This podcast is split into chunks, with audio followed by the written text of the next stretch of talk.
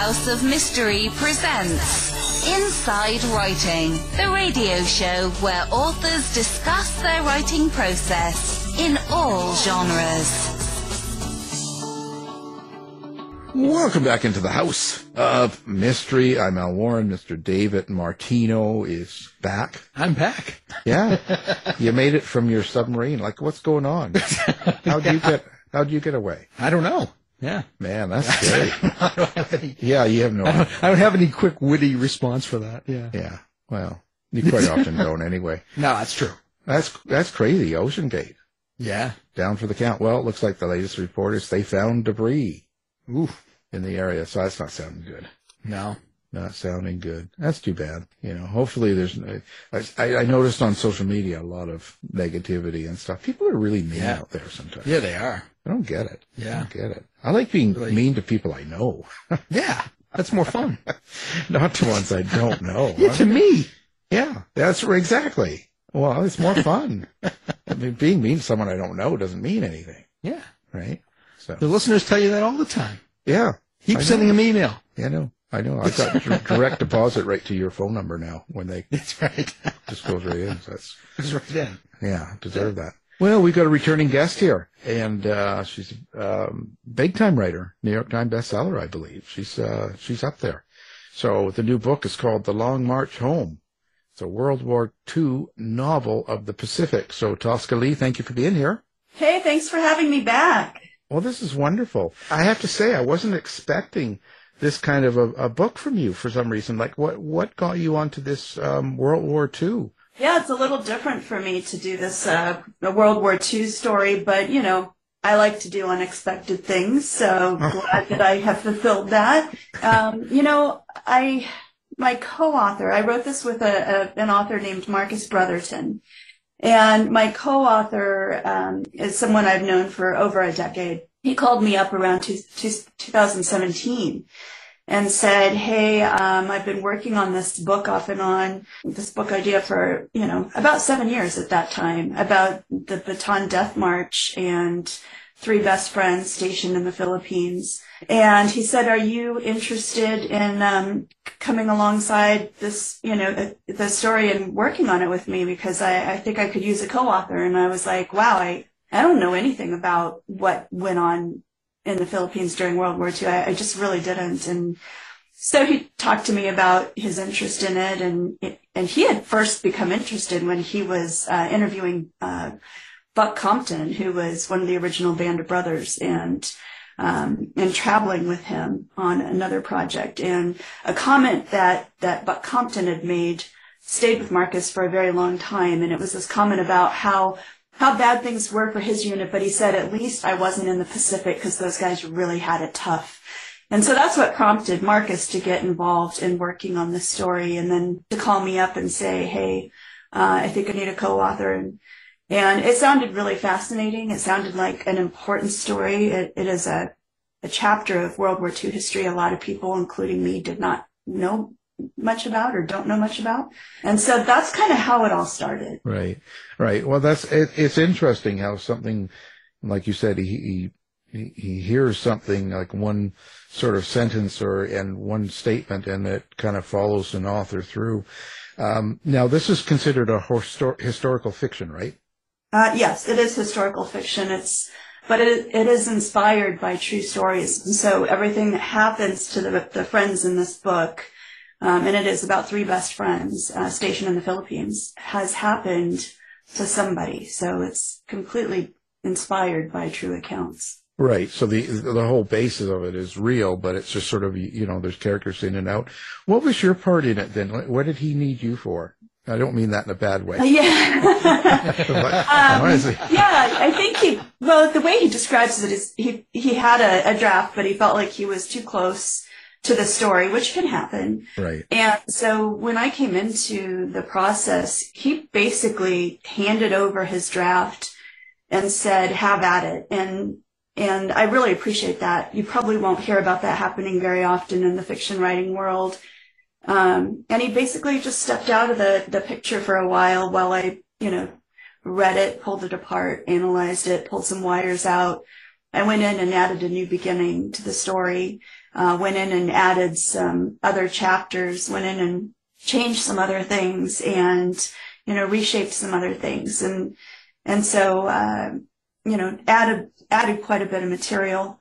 Um, but that took quite a bit of research too. I mean, it, I added five years to this whole process because the first uh, couple years were just me getting up to speed and, and reading and learning and researching and, and then towards the end, we were passing it back and forth and commenting on, you know, kind of where we're at and sending it off to editors to tell us, you know, how the story looked to them. And, um, so I don't, you know, I, I think he, he was very familiar with my work. He had read quite a few of my novels and I, I think he wanted someone to come in and, and, um, so you fixed it. Tell us the well, not fix it so much, but you know, it's to bring fresh eyes and to say, here's here's what we need. I think to really make this story sing. And um, and he has written one other novel, but he's best known for his World War II nonfiction. Whereas I, I, I've only published novels. So right, right.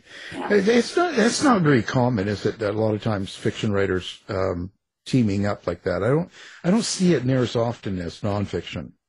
Hmm.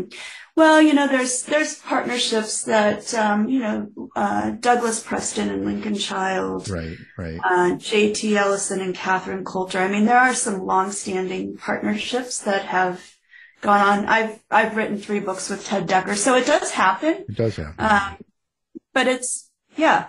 I mean, it's definitely a completely different process from writing a novel on your own. I, I guess it would be because you, you got you really have to kind of click too, don't you? Like I guess there's some sort of period of time where you kind of have to feel each other out, so to speak. Absolutely, and you know, luckily, um, I I had endorsed Marcus's previous novel several years before, so I was familiar with his writing that way, familiar with his World War II work. And, you know, we, we didn't know each other very well, but I have to say we became pretty good friends throughout the process. And the funny thing is, you know, when you're passing drafts back and forth in the middle of the, you know, evening and at all hours, and I tend to keep really weird hours, but um, you know, you, you establish a good rapport that way. But the funny thing is, we only met in person for the very first time last October um, at some meetings at our publishers. And so for the five years that we worked together on this project, we had never met. I don't even think we even Zoomed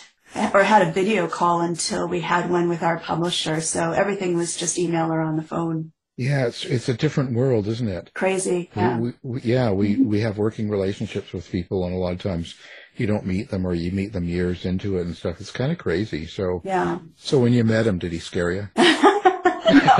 we want some gossip. No, here. no. I want, I want some, I want some voice leads. Come no, Marcus is a very mild mannered, uh, low key person, and um, and it, it's just funny because when you see pictures and you've talked to somebody for that long and you know, I had come downstairs. We were at this, uh, staying at the same hotel near our publishers. And when I came down in the morning, there he was. And I was like, huh, yeah, you look like your pictures. well, that's a good thing. Yeah, right? it's always a good thing, right? yeah, that would be scary. It was funny though. Different.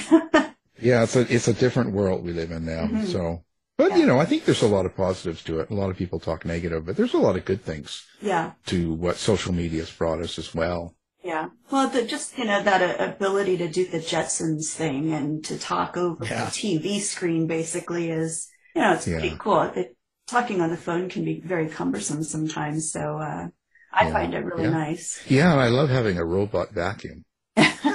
I have one of those going on downstairs right now. yeah. It's, yeah, it's crazy. I have that a, thing. a robot vacuum and mop and everything. Geez, I'm just, I'm crazy like that. Yeah. You know, I but, love that stuff. Yeah, my dog likes it. It too. is the Jetsons. It really is. Yeah, yeah. I, I tell you, I just need that flying car next. Yeah, I was going to say that. Oh, that'd be cool. So, what's the basic? Uh, give us a, a, basic outline of the story. Kind of where where does it start and where does it take us? Yeah. So, the Long March Home is the story of uh, three best friends. The main character is Jimmy Propfield. He is a, a pastor's son, and his two best friends are Hank Wright and Billy Crockett. And then their fourth best friend uh, who remains at home when they get shipped off to the Philippines, is Claire Crockett, Billy's older sister. And the story begins when they're in the Philippines. And, and honestly, um, it, it, was a really plum posting to be to be uh, stationed there. It was considered highly desirable. It was paradise. Um, you're in Manila, which is the pearl of the Orient, and they've got everything from wonderful restaurants and food there to wonderful movie theaters and uh, the dollar goes far. Those guys all pitched in a couple bucks every month and and hired locals to clean their uniforms and do kitchen duty and all that stuff. And so they were really living the good life there, especially when you consider that they came out of, um, you know, the depression and um, so to to live that well and have great food and meals and stuff was a wonderful thing. And you're in paradise. So it starts off and they're there and um, everything seems great until the events of December 7th, 1941, when Pearl Harbor is bombed. And the thing I didn't know when Marcus first called me is that within 10 hours, the Philippines is plunged into war when um, Imperial Japan attacks um, the Philippines. And so all of a sudden, paradise for these guys um, just becomes a, a, a, terrible hellscape for them because um, not only was it war, but they were outmanned, outgunned, outprovisioned. Um, they were sick. They were on half rations and then quarter rations, and then they were starving. And so, by the time of the Allied surrender in 1942, uh, which is the largest Allied surrender ever, you've got 60,000 Filipino soldiers and 10 or 12,000 American soldiers who uh, become POWs and are marched 60 miles in six days from the Bataan Peninsula to a POW camp. And you're not allowed to stop. You're not allowed to find food, forage for food, fill up your canteen, help anyone who falls, or you're shot or bayoneted. And those who survived the war and those who survived the death march, as, as it's become known, uh, for them, it's just the beginning of almost four years of uh, POW life. And so this is the story of friendship and survival and hope. And uh, every now and then, one thing that was really important to the story for us, we step back in time and we go back to the 1930s to these kids growing up as boys in Mobile, Alabama, and we show um, various chapters of their life where they're doing the things that that boys do, fishing and getting in trouble and all those things. And, and we show Jimmy uh, falling in love with Claire and uh, this coming of age. And so we take a break every now and then from the war, and then we return to to the main uh, storyline to see how they're going to survive. Now, are are the main characters are they based on real people, or are they just or are they real people or completely made up? They're they're made up, but the things that happen to them, especially in the Philippines, um, it's all inspired by true accounts.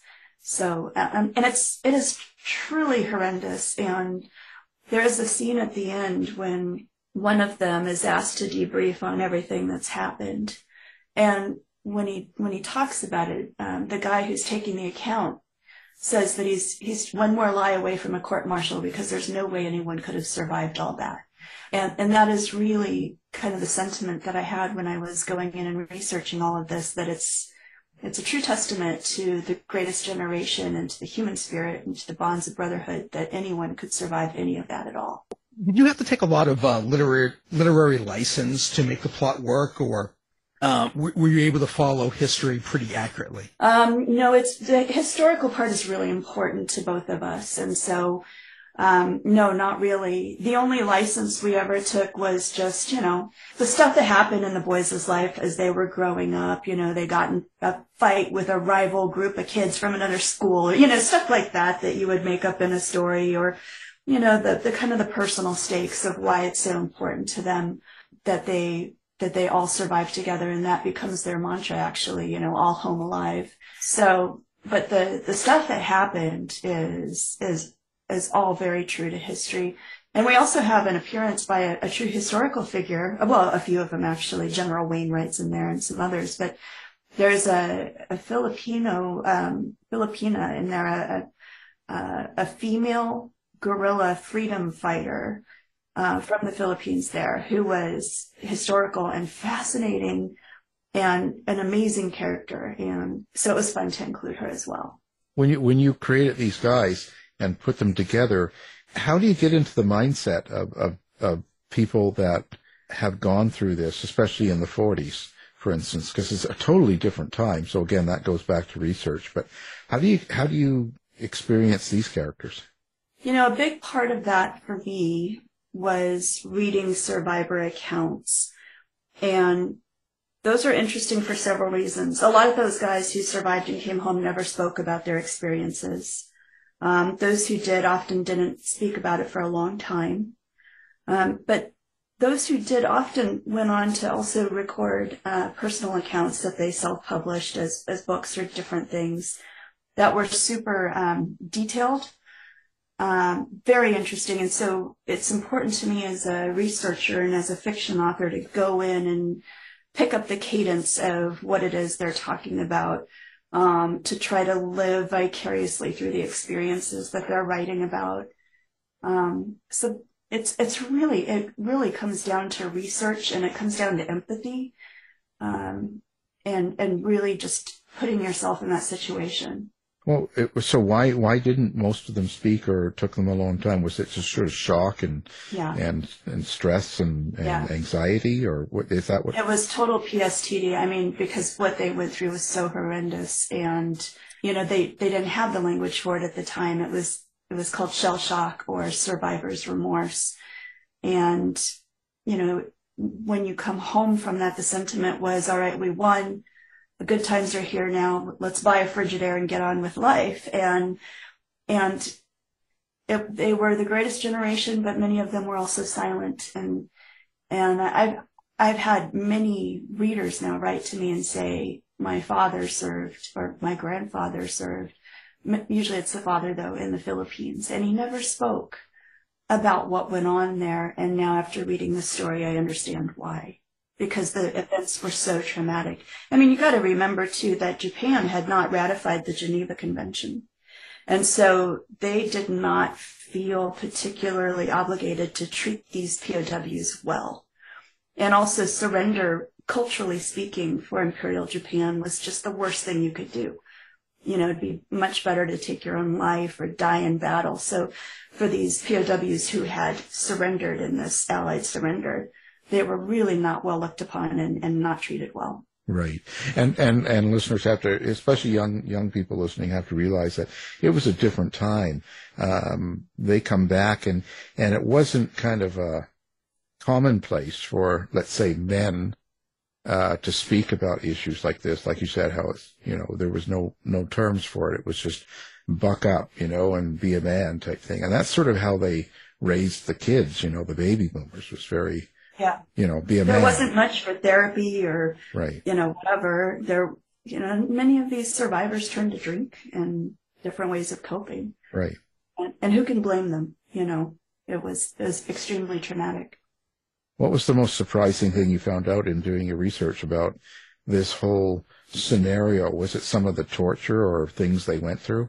The torture, yes, but you know, any t- time period you, you study, you're going to find lots of that in different and unique ways. I think honestly, the biggest surprise was that anybody could survive, not, not just the war. And these guys had dysentery and malaria and they were starving and emaciated. And then to survive the march and then, and, and many of them died along the way, but that anybody could go through all that and somehow come out on the end of almost four years is just unfathomable. And the, the things that they would need to do to stay alive as far as, um, you know, sneaking food or trying to uh, find friends to help look out for them or the links that they would have to go to survive were just uh, horrific, honestly. So the fact that anybody could survive that um, and come home and return to a semblance of a life, um, and so many didn't. But I, I think that is the biggest surprise. Right. Right. You know, and it, it's like, and, and now we have to wear a mask. Yeah.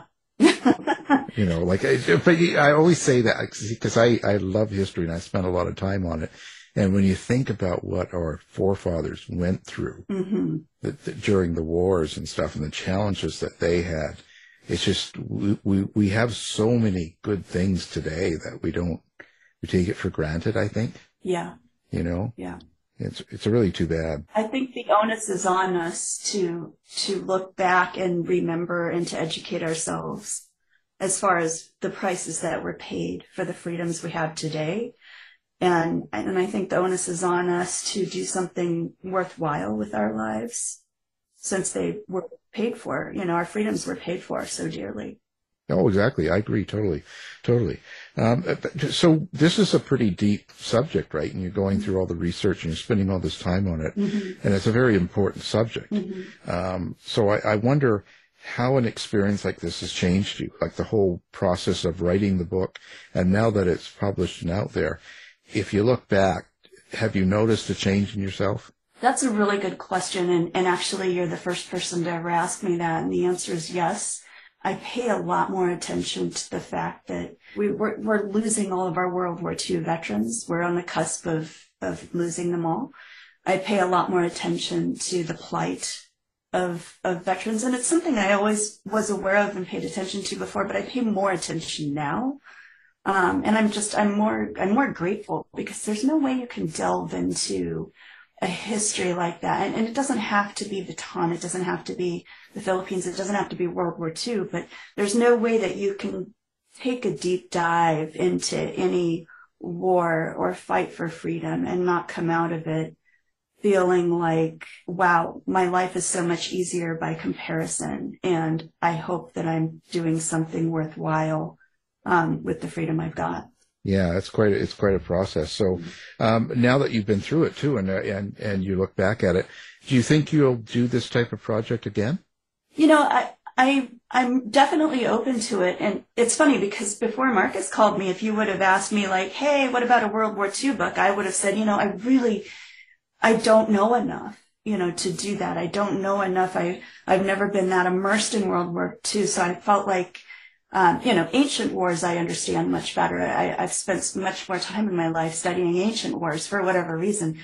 But having having seen firsthand, I think this is the clincher actually, having seen firsthand the personal ties that people have to World War II through their their parents and grandparents and, and family members, it does make me, you know, definitely feel open to telling another World War II story um, because there's there's so much uh, there's so much personal stuff there with families, and there's so much nostalgia as well. And and when you write this sort of thing and you go through there, there there's there's always bad characters or uh, horrific events or bad scenes that you have to write and stuff. How do you get into that mindset, or how do, how how can you write that? How do you set yourself up to write something like that? Yeah, you know, I um those those scenes are really gritty and they're very tough to write, but I'm a big believer in kind of saying it the way it is. Um, we actually wrote stuff that was true that happened that we ended up pulling back just because, you know, there's only so much a reader can take, right? And so um, we ended up going through and kind of picking and choosing what we felt would be, you know, you, you get a certain taste of the violence and then you understand the violence. You don't need all the violence, right? And so, um, yeah, that was, that was rough, but, um, you know, I'm a big believer in putting yourself in the moment and, um, I don't struggle with that personally, honestly. Um, it's just every now and then you got to take a break and go watch something funny on TV Right. Or, Go listen to Dave on the radio. right. Go hug your kids. And you know, that's one thing that made this kind of personal for me too, is these, these main characters were teenagers and these guys were 18 and many of the, the people fighting over there were 18 year olds. And there's documented cases of kids lying about their age to enlist. And there was a 14 year old in the, the 31st Infantry who was on the, the Bataan Death March at the age of 15. So you know, I, I think of my 18 year old twin boys and it's just unfathomable.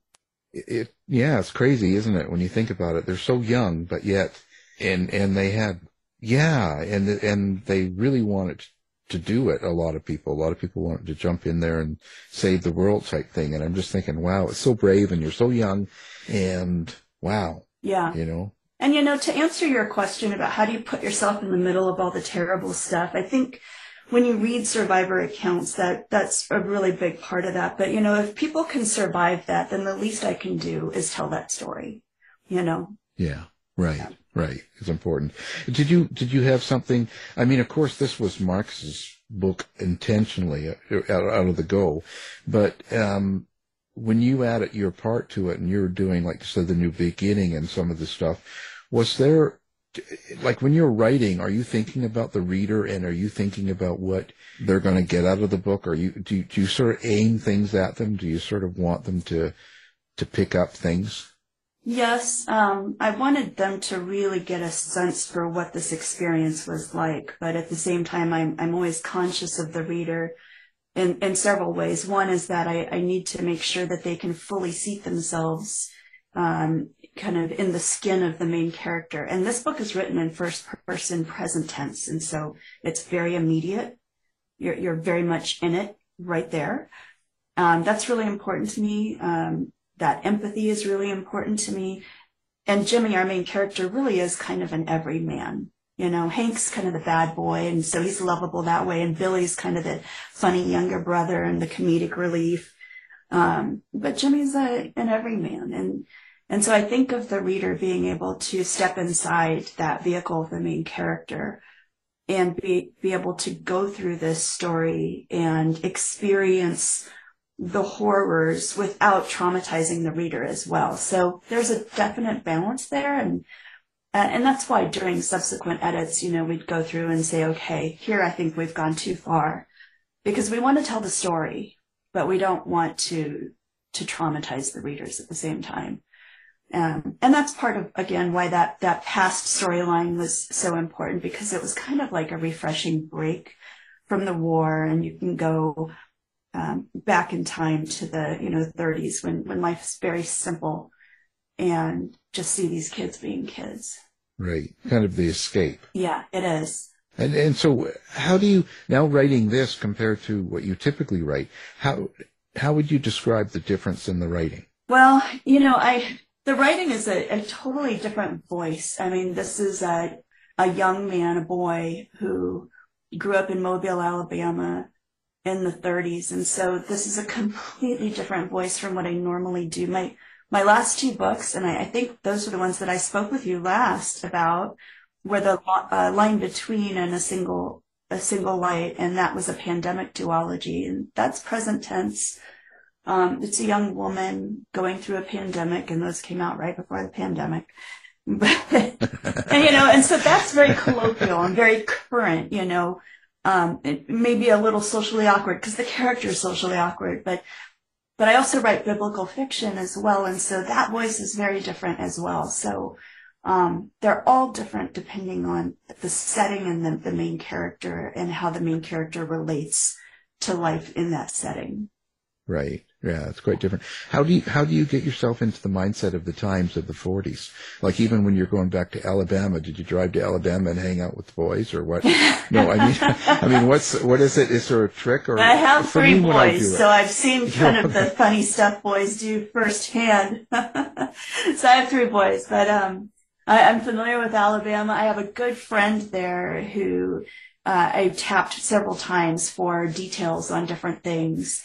Um, and so she fed me details and ideas about the area. She's the one who told me about the jubilees that happen right there um, in the Mobile area when certain weather conditions are met and the fish come up for oxygen and you can run out and you can catch, you know, tons of flounder and even the, the crabs, you know, will come walking up the, the pillars of docks and stuff and you, and it's a feast. Um, so she told me about details like that, which are extremely but yeah, to get into the mindset, you know, it's all different things. It's, it's a lot, it's, it comes down to research and research can be reading firsthand accounts. It can be watching the newsreels, the old, you know, newsreels that would play before movies.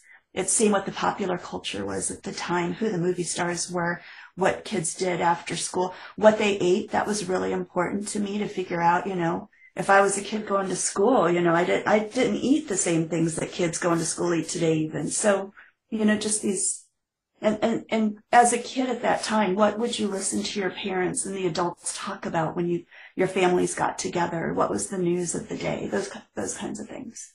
Well, how, how did you decide? You're talking about point of view. How did you decide on, on this point of view, mm-hmm. going with uh, uh, first person and uh, in, in present tense? Yeah.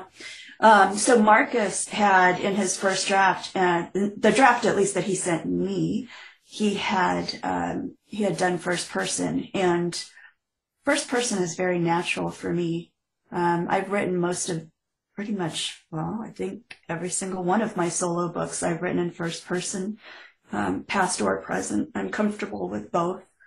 Most recently, I'd written uh, my most uh, recent four books in first person present tense.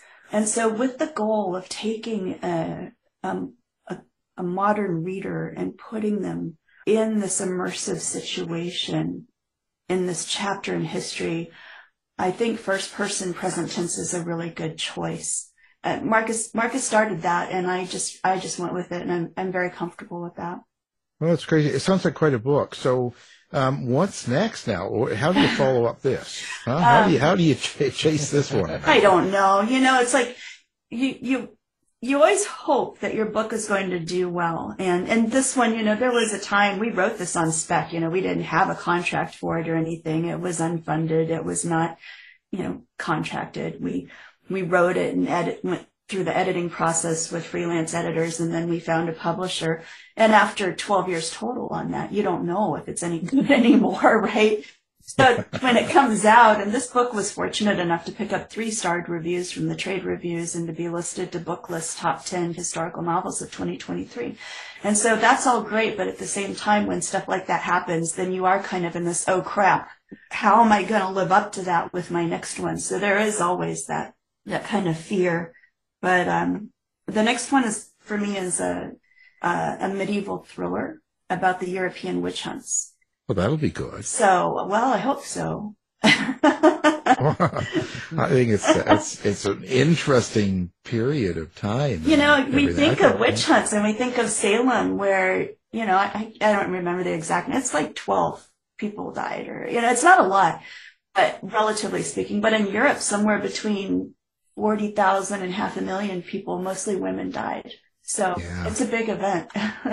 it's it's just crazy how people get carried away with with what they believe and what happens like this. It's just uh, it's, it's amazing, you know. But so what was how was how hard was the research? Uh, would it, did you have to spend a lot of time going through newspapers and stuff? Yeah, you know, I, I did several things that I, I, I felt really benefited the research on my end. Um, I read several survivor self-published stories, so we're talking whole books that they put out. I also combed through a book a wonderful resource for anybody who's interested in this chapter of history uh, called Death March by Donald Knox, K-N-O-X, where he has interviews from everyone from pilots to nurses uh, to infantry, army infantry, all kinds of, of people who were over there.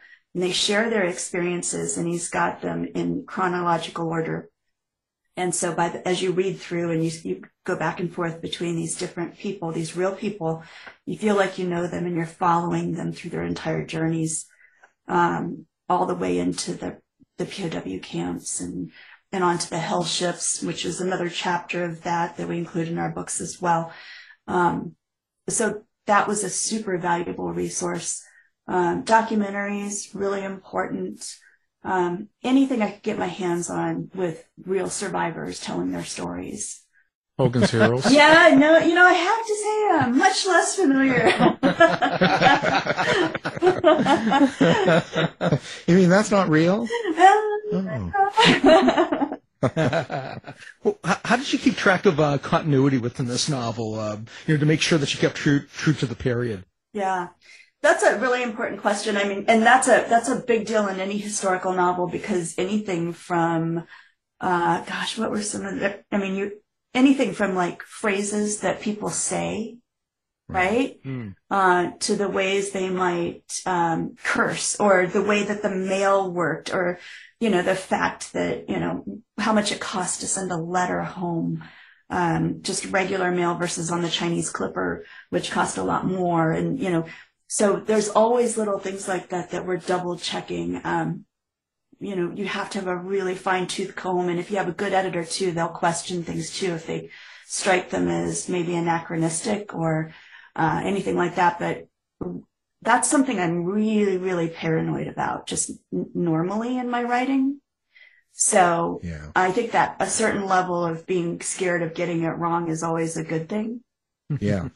Oh, I agree. I agree. No, because the worst thing in the world is you're watching a historical program or a uh, reading something, and all of a sudden, you know, they're starting to talk like it's 2020. Oh, Yeah, I hate that. sorry for your loss, and they start saying all these phrases that are today, and, and it just throws me out of the story. Yeah, it I- really bothers me when things like that happen. I mean, so, Yeah. you know, even when the one kid is talking about this car he's going to, this Ford Roadster is going to fix up, you know, I'm sitting there with diagrams of flathead V8 engines, you know, just to make sure. but, and I am not a car person.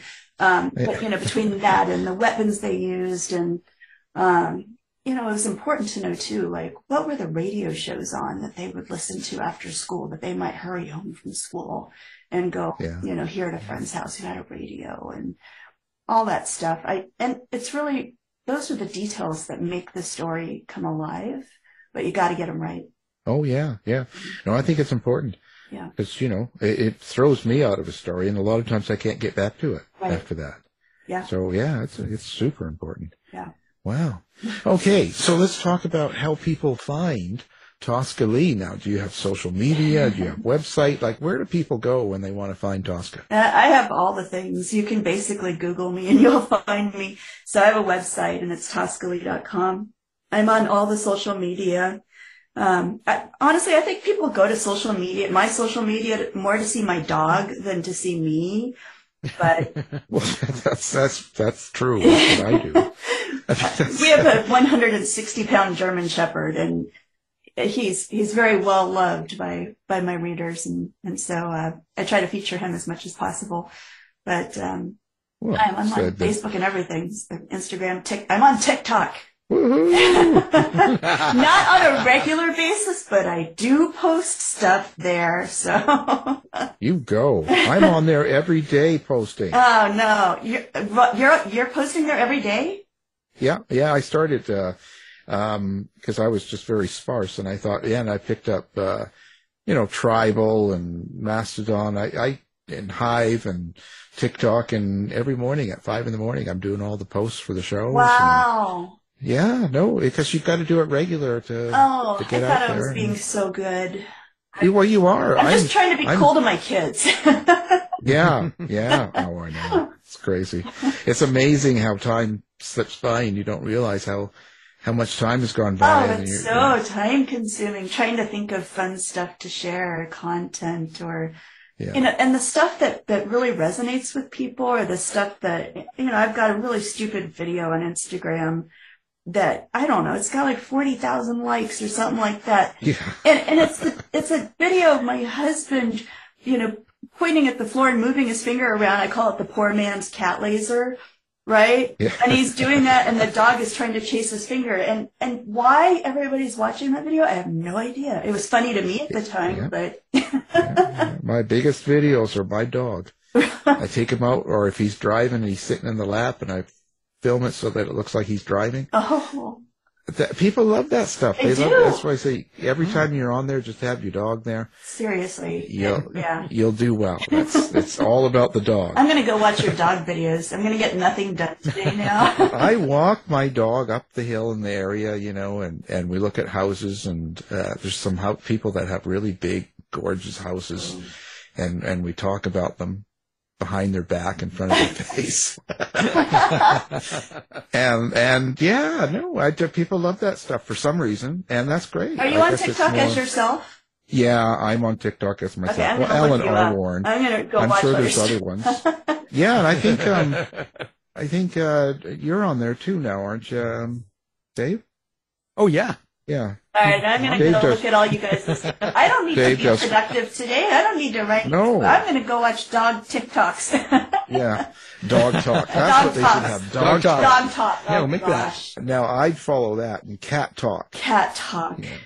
Could you imagine? Get on there. You see, you should start that. Yeah. You should start Cat dog talk. talk, and then you know it's all about interacting. And then you you'll never get anything done except for that. I, you know, I feel like during 2020, that's about all I did was watch, you know, dog videos, cat videos, Yeah. anything. Well, You know. well, why not? Yeah. It's fun. It was actually better than watching the people. Yeah, I mean, you get tired of the it. news after a while, so Yeah, there's just animal videos and reruns Yeah. and Yeah, I just stopped the news. That was it. I'm done. And and I'd rather watch my dog. Yeah. anyway, well, it's been a pleasure. We'll have your your book and of course your website. Everything will be up on the uh, our website. And uh, well, you know, again, it's been a pleasure, and, and thank you very much for coming on the show. Absolutely. Thanks for having me back. I, I truly appreciate it. And thank you for your interest in discussing the Long March Home. And um, Yeah, really appreciate It's been a it. guys. pleasure. Yeah, and the book is called The Long March Home. It's a World War II novel uh, of the Pacific, and our guest is one of the authors, Tosca Lee. So thank you again. Absolutely. Thank you for having me. Thanks, Tosca. You've been listening to the House of Mystery radio show.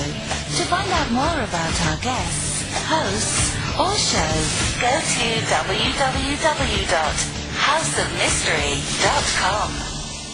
Show's over for now. Was it as good for you as it was for me?